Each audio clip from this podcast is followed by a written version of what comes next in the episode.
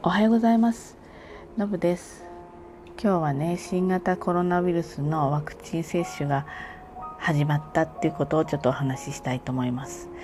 えー、2月のね17日から、まあ、医療従事者をね対象にしてね先行して始まりましたよね。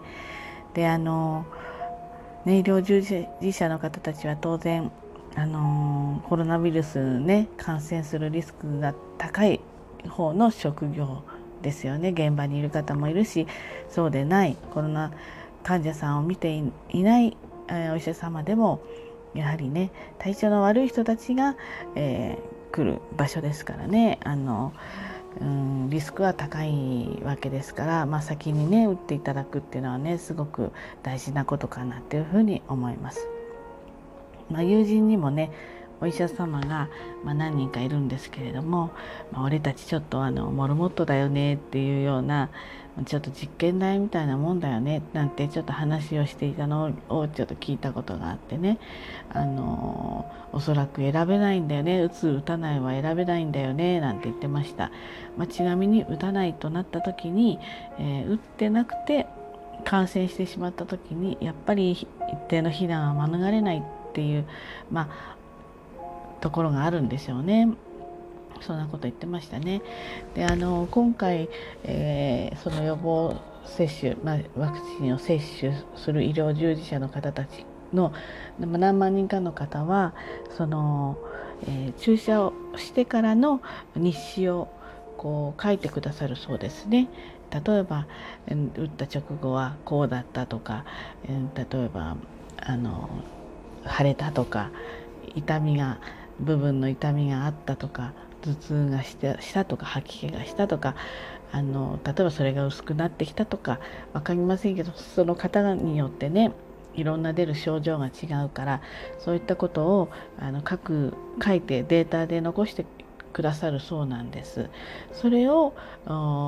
まとめたものが、まあ、一つの私たちにとっての目安になるわけですよね。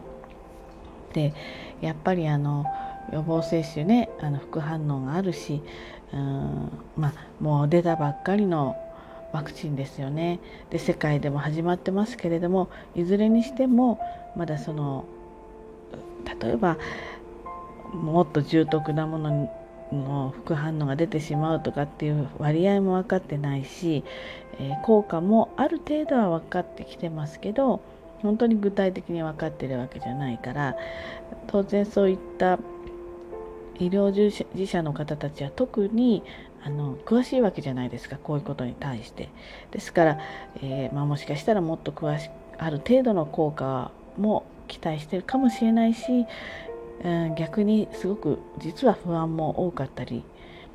あの詳しいからこそ不安も多かったりするんじゃないかなっていうふうに思います。であのまあ、そもそもねこのコロナウイルス感染が約1年になりますよね。でその中で本当にこの医療従事者の方たちは本当に大変な思いをしてきてると思うんですよ。当然コロナの、えー、コロナ病棟にねでお仕事されている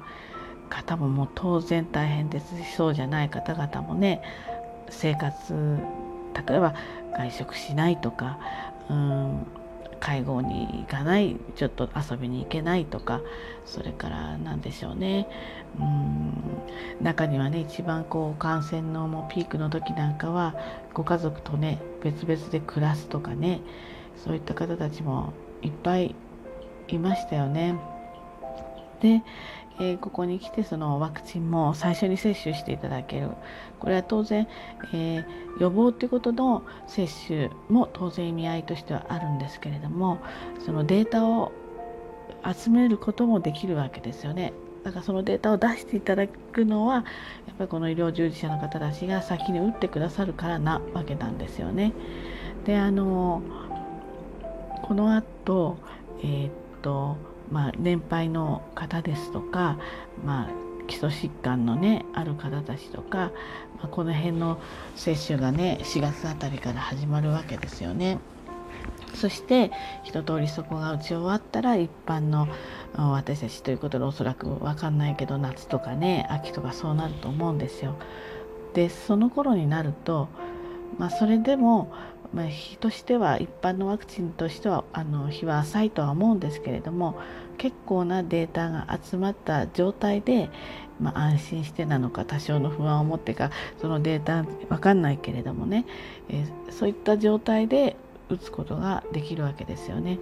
ですのでね本当にそういったあの部分においてもねあのありがたいことだなっていうふうに思います。であのえー、コロナはやっぱりね多少でも感染してる方がいるとね当然あの何もしなければあの波があってね第何波第何波ってこう上がっちゃ少し制限かけて下がって上がっちゃ下がってって当分続くと思うんですよね。でまた季節が寒い季節になるとまた増えてってって。やっぱりこれに、えー、これをなんとか沈静化するにはやっぱりもうこのこのコロナワクチンしかね方法はないわけですよね。ですので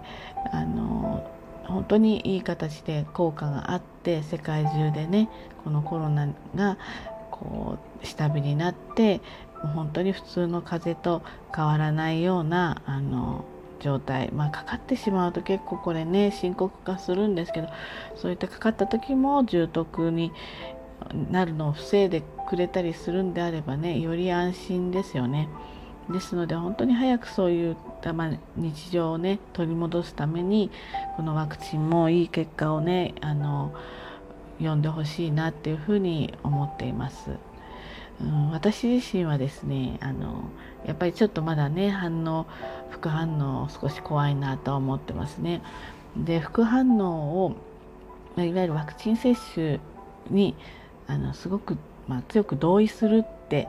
えー、答えたのが日本ではねやっぱり19%ぐらいぐらいらしいんですよね。でロシアが、まあ、やはり17%ぐらいで低くてでもう本当もうががっちり打ちたいですみたいなのはブラジルが72%だったりイギリスが67%っていうようなねこれはなどういうところに差があるのかた単なる心配性とかそういうのか分かんないんですけれどもすごく差がありますよね。ですのでもしかしたらそのいいとか悪いとかじゃなくてその情報ですよね。あのまあ、報道情報の報道か報道で何、えー、て言うかこう少し人のねこの心配具合っていうのが変わるのかななんて思ったりします。ですのでね今いろんこれからねあのスタートしていろんなデータが出てくると思うので、まあ、マスコミの方々はねあの本当に冷静にきちんと検証して報道してほしいなっていうふうに思います。あの言葉ってねやっぱりもう皆さんもご存知のように怖いわけですよ。で言葉だけでなくて例えばそのニュースをのところの後ろに流れている音楽とかね。あと言葉の広い何て言うかな。うんこう色ですよね。言葉の色によって心配な形にも取れるしああそういうことがあるんだわと事実としてね受け止められるとか。やっぱりねその辺はねマスコミの人たちが実は一番分かってるわけですよね。こっちの方向に視聴者を持っていきたいと思ったらそういったいろんな効果がありますからねもうあの音楽今言ったようなね音楽とかその報道する言葉とかね抑揚とかそういうので分かってますから本当に分かってるんであればなおさら、えー、そういった煽るようなことそういった情報の仕方はの流し方はしないでほしいわけですね。あくまでも冷静に、えー、まあ、結果今こういうふうな状態ですっていうようなね、えー、そんな報道にしてもらえたらいいかなってこれやっぱり唯一のこう解消できる武器ですからねあのきちんとそういったあの報道をしてほしいなと思います。あのどうしても映像をね見てると筋肉注射ってこう垂直に刺していくんでねうわ痛そうだなと思うんだけどどうやらね針も違うみたいなのでその皮下注射と筋肉注射とね。なのであの打ってる時は痛くなさそうですね。でもまあ筋肉に打つからあとあとねやっぱりちょっとしばらく今日筋肉痛みたいな痛さはあるんだろうななんてちょっと勝手に予測しています。あのー、ね。